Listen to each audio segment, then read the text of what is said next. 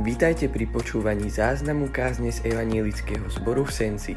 Nech vám slúži na pozbudenie. Tešíme sa, že ste s nami. Bratia, sestry, je teda druhý sviatok Vianočný a ako som hovoril v úvode, pre mnohých je to ťažké na pochopenie spojiť smrť pre Krista so smrťou pán, z narodení Pána Ježiša, ktorý sa narodil akoby len včera.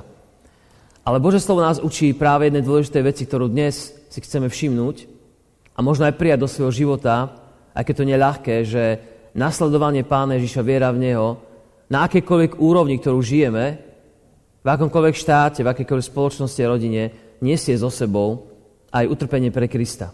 Možno nie v tej forme, ako dnes budeme počuť, ale v nejakej forme sa dotýka každého jedného z nás. Môžeš sa modliť na úvod, prvnež budeme čítať z Božieho slova, na Pán Boh dá svoju múdrosť v Duchu Svetom. Páne, ďakujeme, že nás učíš, že nasledovanie Teba nás vždy niečo bude stáť. A keď nás naša viera nič nestojí, možno nežijeme dosť dobre. Možno sme povrchní a tak dnes sa len prosíme, aby si nám zjavil, že utrpenie je súčasťou nášho života. Utrpenie nie je len nejaké telesné pre chorobu, ale, ale pre teba, pre vieru, pre vyznávanie viery v teba. Tak ťa len prosíme dnes, aby si prišiel so svojou múdrosťou a nás zjavil všetko, čo potrebujeme dnes pre náš život prijať. Amen. Môže teraz stať z ústy k Božiemu slovu. Ja som vybral z rôznych častí Božieho slova vybrané, vybrané state z Evangelia podľa Matúša 23. kapitole, kde Pán Ježiš hovorí o utrpení pre Neho a potom aj zo skutku apoštolov, ktoré poznáme, ktoré hovoria o Štefanovi, o jeho živote a napokon jeho smrti. Pán Ježiš hovorí v Matúšovi 23 toto. Preto hľa posielam vám prorokov, múdrych ľudí a zákonníkov, aby niektorí z nich zamordujete a ukrižujete Iných zbičujete vo svojich synagogách a budete ich prenásledovať z mesta do mesta. A to preto, aby prišla na vás všetká spravodlivá krv vyliata na zemi. Od krvi spravodlivého Ábela až po krv Zachariáša, syna Berachejovho, ktorého ste zavraždili medzi chrámom a oltárom. Veru hovorím vám, to všetko príde na toto pokolenie. Jeruzalém, Jeruzalém, ktorý vraždíš prorokov a kameňuješ tých, čo boli posielaní k tebe. Koľkokrát som chcel zhromaždiť tvoje deti, ako si sliepka zhromažďuje kuriatka pod krídla, ale nechceli ste. Aj hľa zanecháva sa vám dom váš pustý. Lebo hovorím vám, neuvidíte ma od teraz až dovtedy, dokiaľ nepoviete požehnaný, ktorý prichádza v mene pánovom. A skutky apoštolov hovoria toto Štefanovi. Štefán však plný viery, milosti a moci činil veľké znamenia a zázraky medzi ľudom. Vy tvrdošiného a neobrezaného srdca hovoril a neobrezaných uší, vy sa vždy protivíte Svetému Duchu. Ako vaši otcovia, tak aj vy. Ktorého z prorokov neprednosledovali vaši otcovia? Pomordovali tých, čo predzvestovali príchod toho spravodlivého a jeho zradcami a vrahmi ste teraz vy. Keď to počuli, zúrili v srdci, škrípali zubami na neho. Ale on plný Svetého Ducha vzhliadol k nebesám, videl slávu Božiu, Ježíša stáť na pravici Božej a povedal, hľa vidím nebesá otvorené a syna človeka stáť na pravici Božej. Oni však skríkli mohutným hlasom zapchávajúci uši a potom sa jednomyselne oborili na neho. Vyhnali ho von z mesta a kameňovali. Svetkovia podkladali si šaty k nohám mládenca menom Saul a kameňovali Štefana, ktorý sa modlil, Pane Ježiši, príjmi môjho ducha. A potom pokľakol a zvolal silným hlasom, Pane, nepočítaj im tento hriech. A len čo to dopovedal, usnul. To je Bože slovo.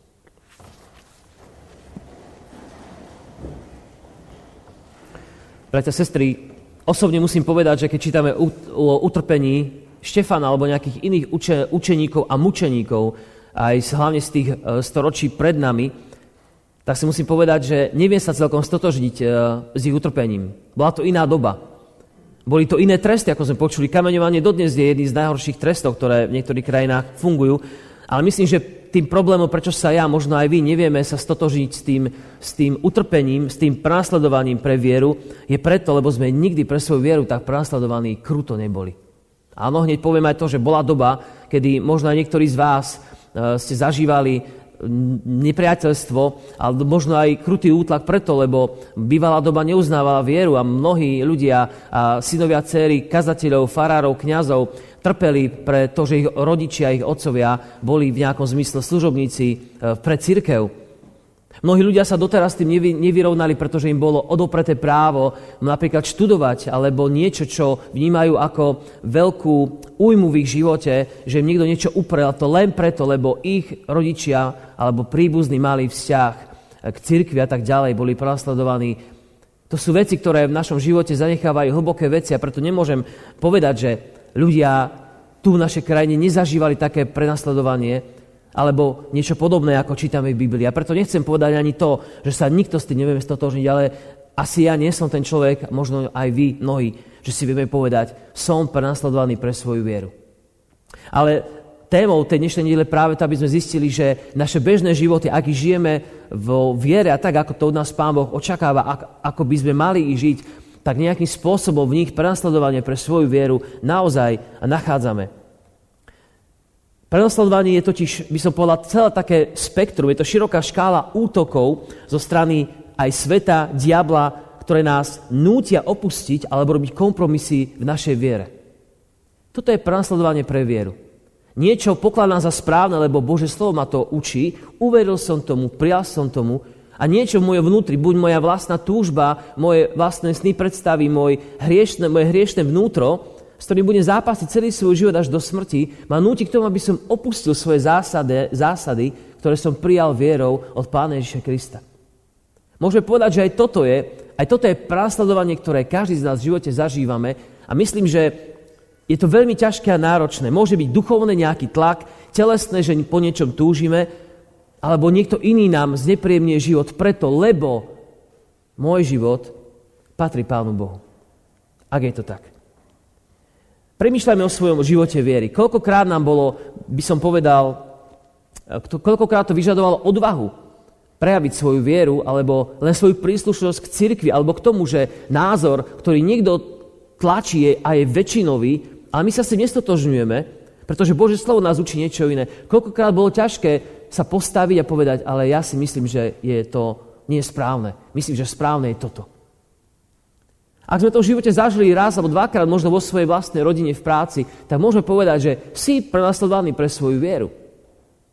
Nemusíme mať prenasledovanie ako v iných krajinách, ako o nich čítame, že ľudia sa boja o svoj život, doslova o svoj život, o život svojej rodiny, pretože ten strach môžeme zažívať aj my. Nie je to nič zvláštne, keď v práci sa nám ľudia vysmievajú alebo, alebo nás tlačia do veci, aby sme urobili niečo alebo zaujali postoj, ktorý je v rozpore s vierou. Niečo, čo vieme, že je správne, ale sme tlačení, aby sme sa pridali k nejakému hlavnému prúdu, lebo dnes si toto ľudia myslia. Ak ste niekedy boli v rozhovore akomkoľvek, viete, že to je nepríjemné a ťažké. A niekedy môžeme kvôli tomu prísť dokonca o svoju prácu. Tieto veci sa nám môžu zdať zanedbateľné v porovnaní s tým, keď niekoho kameňujú pre svoju vieru, ako je v príklad o Štefanovi, o ktorom sme dnes počuli, ale je to stále boj o udržanie si svojej viery a svojho smerovania. To je vždy veľký boj. Brat, sestra, nemusíme mať nejaký pocit malosti za to, že my tu akoby nemôžeme vyznať svoju vieru v nejakom tvrdom, by som povedal, nepriateľstve, pretože si myslím, že kedykoľvek prehrávame svoj, svoj boj e, s hriechom v nás samých alebo so svojimi postojmi, vždy je to, vždy je to boj o smerovanie, ktoré nás vedie za Pánom Ježišom Kristom.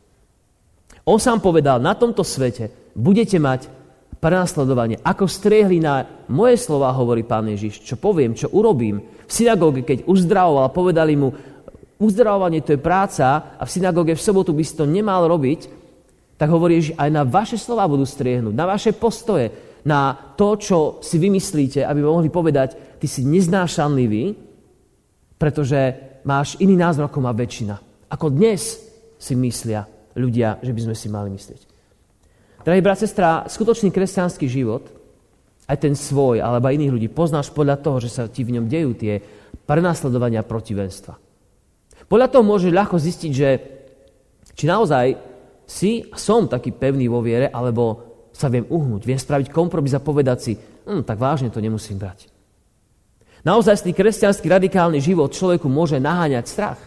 My dnes počúvame o radikalizme len vtedy, keď je to niečo negatívne, keď ľudia sa vyhrania voči nejakej skupine, alebo jednoducho sa udie niečo podobné, čo sa stalo v Čechách, alebo niekde na inom konci sveta, si povieme, to je radikalizácia. Keď človek ide a rozhodne sa robiť nejaké radikálne veci, ale v zlom slova zmysle, že ľudia umierajú alebo trpia.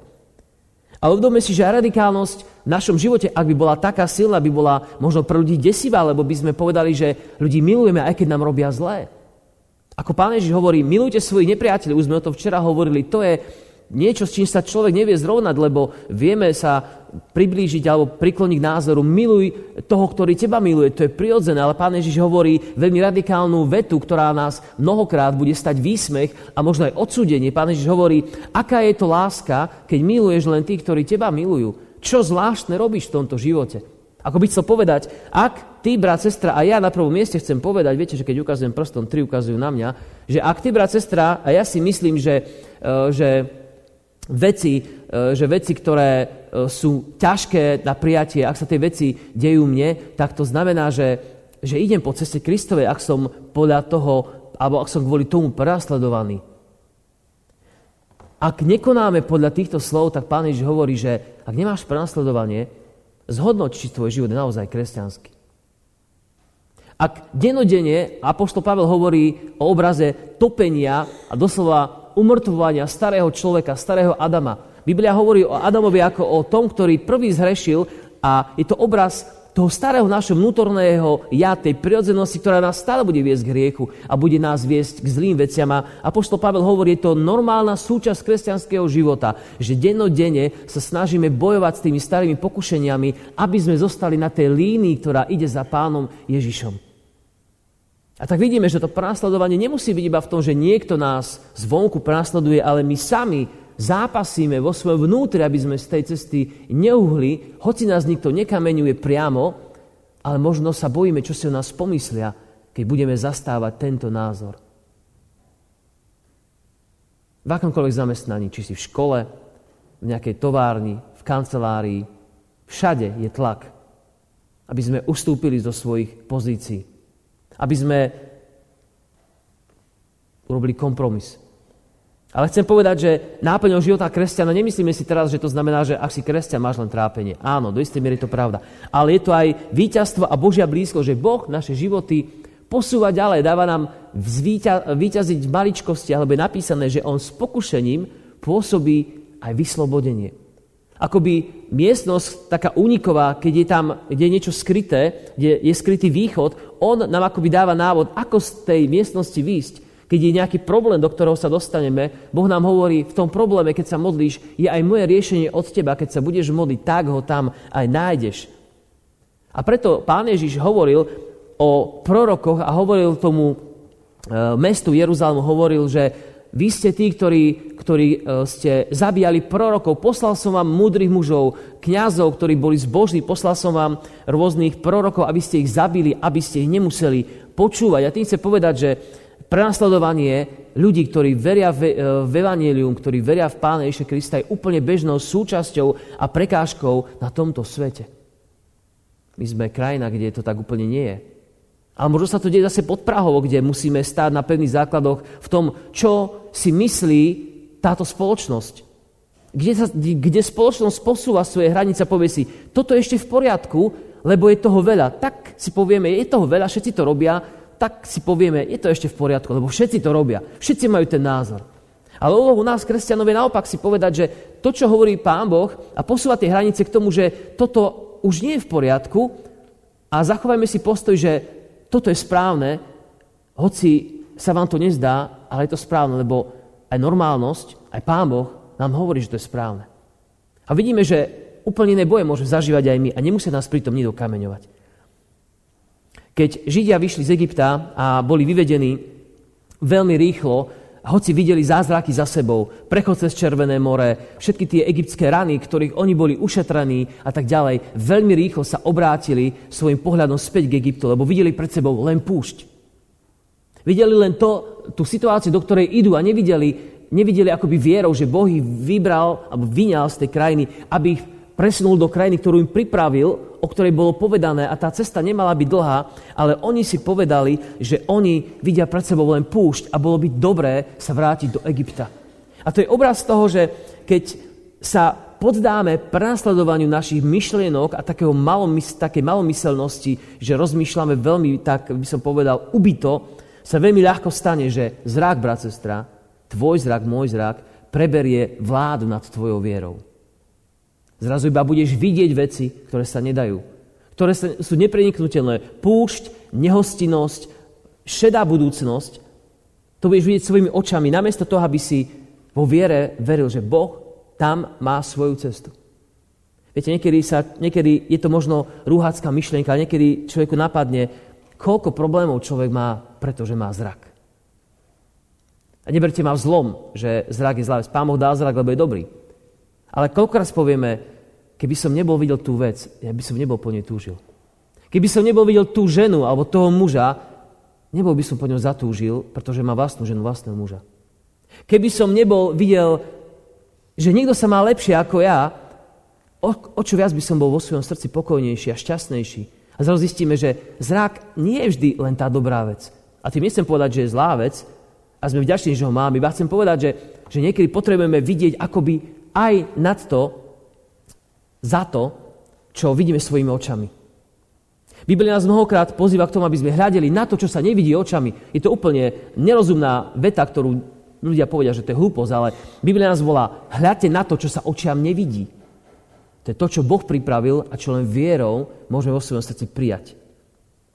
Viem, že to asi komplikovaná téma, ale uvedomme si, že naozaj to, že čo vidíme pred sebou, mnohokrát nás oberá o našu dôveru v Boha. Ešte ten príklad zo starej zmluvy. Abraham a Sára nemali deti a bolo slúbené, Abraham a Sára budete mať potomstvo a je tam napísané, Abraham videl svoje staré telo a videl svoje telo, svoje staré telo svoje manželky Sáry. A tam skončila, dá sa povedať, jeho viera. Mohla by skončiť. Ale my vieme, že on akoby to prekonal a uveril Bohu a Boh mu to počítal za spravodlivosť. To znamená, že existuje niečo, že sa dá akoby ísť ďalej za to, čo vidíme svojimi očami a že Boh to požehnáva, hoci je to možno ďaleko. Čakali 20 rokov na to, kým sa narodil syn. A toto je, toto, je, toto je to, čo by sme mali vo svojom živote vidieť, že koľko pokušení konať, rozmýšľať proti Bohu generuje náš zrak. Izraelci stratili vieru v Boží prísľub o krajine, do ktorej mali, mali vojsť. To prásledovanie, bratia a sestry, má mnoho negatív v našom živote. Keď pán Ježiš bol ukrižovaný, prvnež predtým bol, a keď ho súdili, tak možno spamätáte z paší, že tam znela veta, že ten zástup kričal Ježišová krv na nás a na naše deti. Ako by tým povedali, my bereme na seba tú vinu za to, že sme ho dali ukrižovať. A to sú veľmi vážne veci, lebo to je prenasledovanie, ktoré, ktoré je proti Božím veciam, proti Božím pomazaným, Boži, proti kresťanom, je niečo, čo sa dotýka doslova zrenice Božieho oka. Boh hovorí o tom, že jeho ľud, to sa dotýka jeho ľudu, izraelského národa, sa dotýka zdrenice jeho Božieho oka. Ak sa niekto dotkne tvojho oka, nie je to príjemná vec. A Boh hovorí, že títo ľudia budú potrestaní, lebo berú na seba, na seba vinu za to, že prásledovali Božích mužov, Božie ženy v celých dejinách. A je to zvláštna veta, pretože Pán Ježiš tam hovorí o Abelovi, ktorý bol spravodlivý, ktorý bol spravodlivý bol zavraždený. Hovorí o Zachariášovi, ktorý bol zavraždený preto, lebo ľudia nechceli počúvať jeho slova. Ale Štefan je ten, o ktorom dnes hovorím, a ktorý videl očami viery. To je úplne iná postava.